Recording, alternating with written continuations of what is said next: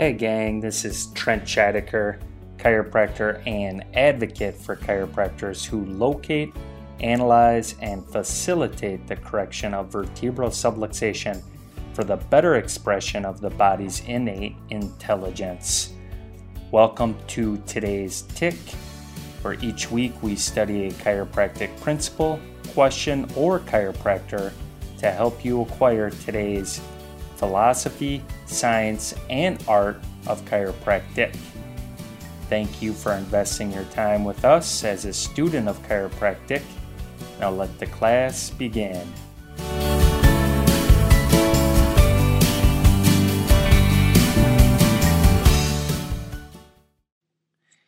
D.D. Palmer writes The arch or bar of a violin, guitar, or other stringed instrument which gives permanency to and causes the wires or strings to be tensely stretched do not prevent the passage of vibration. An impingement modifies tension. It changes the amount of vibration but does not obstruct the course of an impulse. It simply augments or decreases the force of an impulse. In today's tick, we're going to grow in our understanding on the early viewpoints of vertebral subluxation and the effects the subluxation have on the surrounding neurological tissue. As you listen, make sure you share us with your friends, classmates, and colleagues, and feel free to tag us at today's tick. Now let the class begin. In 1897, D.D. Palmer had a school, he had students, and he had a clinical method of palpation and adjusting of the spine in Davenport, Iowa, and you referred to this healthcare practice or healing art as chiropractic.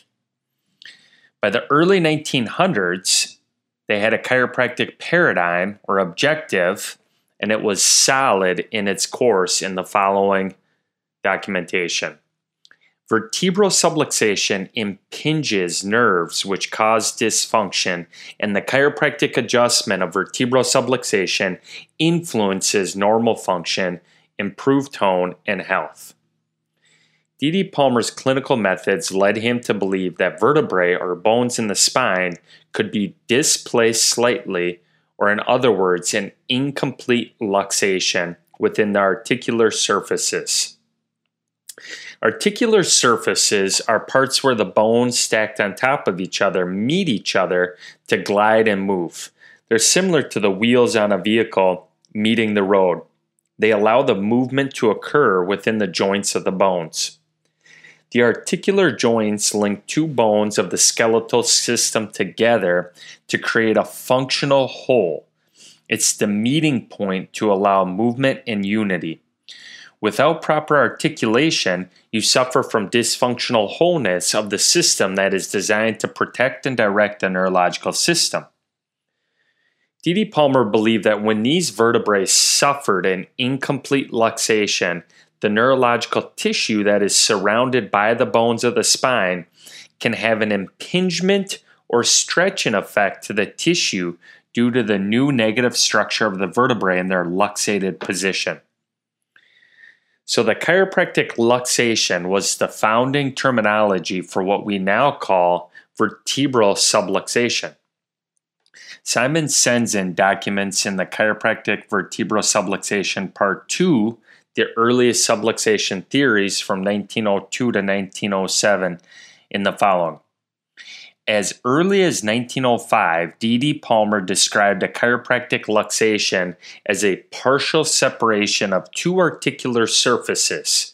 In 1906, he wrote of subluxation, known to the chiropractor as a displacement of the articular processes.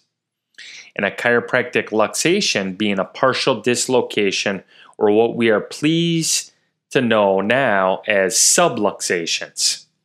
In 1910, he wrote that a subluxation was a displacement of two or more bones whose articular surfaces have lost, wholly or in part, their natural connection. He also wrote that subluxation is a partial or incomplete separation, one in which the articulating surfaces remain in partial contact and that's a subluxation consists of two or more bones whose articular surfaces have lost in part their natural connection, one in which the articulating surfaces remain in partial contact, those which partly preserve their connection.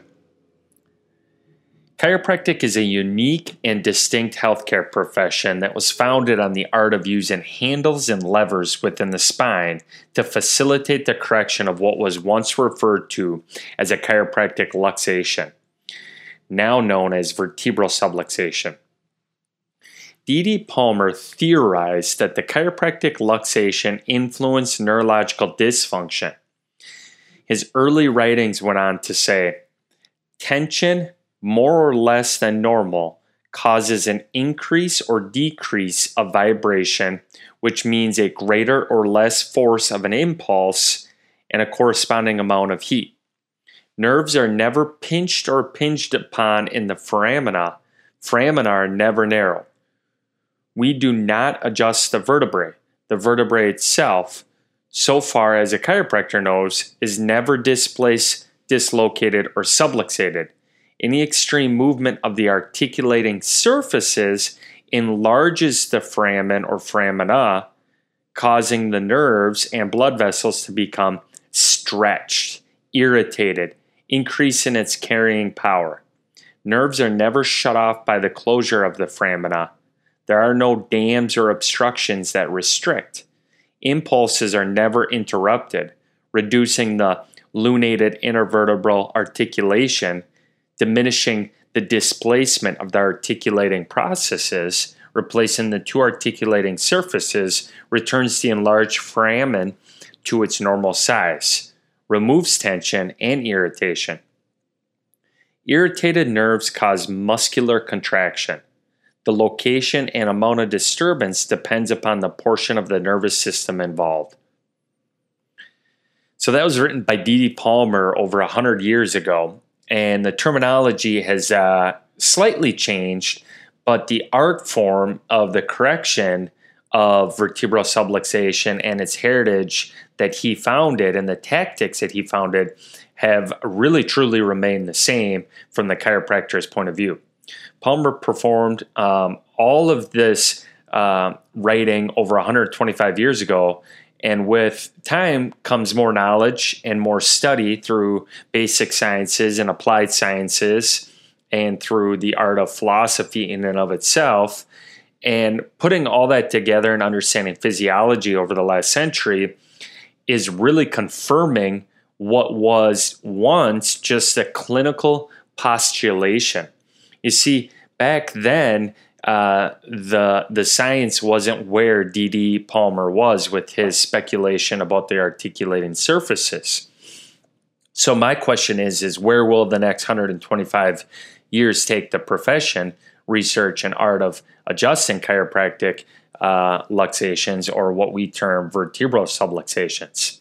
What will the profession gain in insight to better educate and equip our profession to serve society, uh, the philosophy, science, and art of chiropractic? Those are my questions at large. I don't have the answers. I'm asking them for you to consider uh, to maybe get outside the box and think about how can you add or contribute to the profession, whether or not you're just a person receiving that chiropractic care, if you're a student in class listening to this, or if you're a chiropractor that's busy actively serving your community chiropractic adjustments, um, I think it's worth uh, realizing that we all have uh, that special little bit of imagination inside of us, no different than what the Palmers had. And maybe it's um, worth investigating, um, thinking outside the box because you see, DD and BJ Palmer spent years in the making of the philosophy of chiropractic, and the search for more understanding still exists, and there is still room for positive learning about what we don't know yet. And uh, I, early in my professional career, had a very uh, closed mind on uh, thinking that I knew what I knew and I knew what has been documented. And over the past five years, I now know that there is still a lot that I don't know, and it actually gives me more passion for what I um, what I do based off of what I don't know because I want to continue to investigate and learn from the great minds in the profession. Um, you know, I documented or I just referred to Simon Senzon's um, article or research article that he had uh, in this podcast. He also has great books out there. There's um, great books by Joe Strauss. There's great um, philosophers out there such as Reggie Gold. These people that have literally spent uh, their professional career uh, thinking about their professional career have impacted me in ways that allow me to spend time early in the mornings uh, writing and discussing uh, with my clients the philosophy and science and art of chiropractic. And here I am on this podcast discussing it with you. So we don't know what we don't know. And the Palmers, when founding and developing the technical excellence of chiropractic, always stayed within their lane per se. BJ talked about staying uh, within your lane uh, and sticking to a philosophical basis to what they were pursuing. So, um, you know, there is a lot that we don't know, but uh, keep it within the realm of chiropractic and within the within the uh, objective, like they documented over 125 years ago. Um, and same with if you're a consumer of chiropractic and you're receiving care and you want to learn more about the benefits of care, I find it very common that uh, most of the questions asked of me as a chiropractor are uh, non chiropractic questions. And I have to spend a lot of time deferring and saying that's outside my scope of ex- excellency. And I prefer to um, delegate that question and answer to someone that has a better, um, better understanding or background in it. So, um, spend time if you're a consumer of chiropractic thinking about questions that would relate to your chiropractic care in the realm or within the lane of chiropractic which may be tougher for you if uh, the understanding of chiropractic is limited. There are resources um, out there for consumers, this being one of them. Uh, go back and listen to previous episodes and fill yourself in on all that revolves around things being natural and the adjusting of the spinal column for the correction of subluxation because it really does open up into a very uh, wide spread logical way of looking at um, your well-being and quality of life and how it relates to stress and how uh, you can adapt more readily by being under chiropractic care.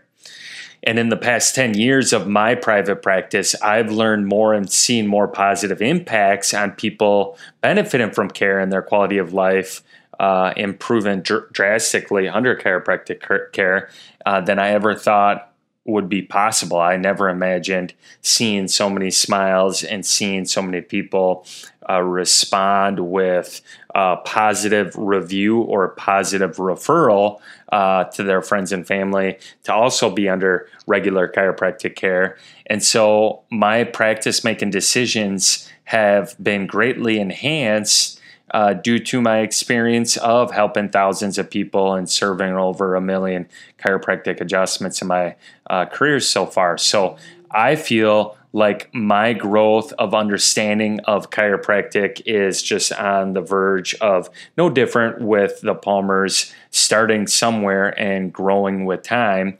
And I'm humbly uh, pursuing more and trying to find um, more ways and better ways to educate my community and my uh, fellow colleagues that practice with me or those that are listening on here because uh, when we all search for more wisdom, like uh, the Palmers were doing over 125 years ago, uh, we will come up with more answers that um, that were were the result of us searching. So, my conclusion to this uh, episode uh, on today's tick is. Um, you know the chiropractic luxation was that once a luxation and now it's a subluxation. So considering considering the the, the fact that uh, facts do change don't ever give up on where you are and continue to pursue uh, where you want to be um, a master of your uh, trade or a master of uh, the consumer. You want to be a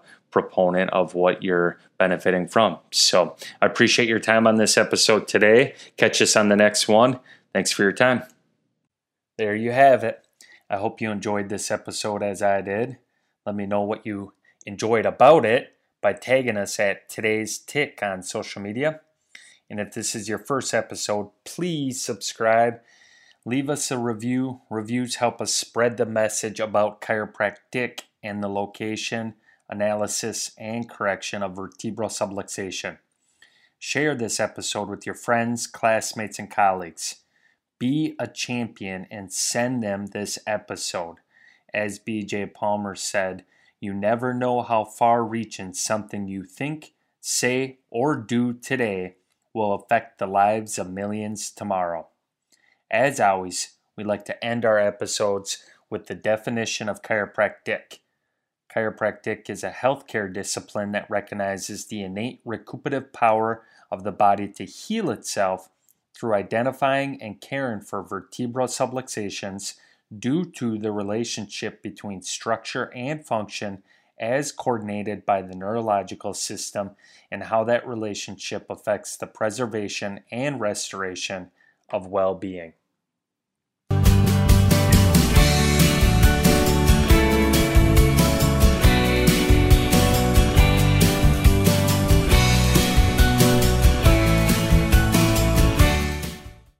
This information in this podcast is not intended to diagnose, mitigate, or prescribe the use of any technique as a form of treatment for any physical conditions, symptoms, or diseases. Directly consult with a qualified healthcare professional for any chiropractic or medical advice. In addition to the benefits of chiropractic care, one should also be aware of the existence of some risk.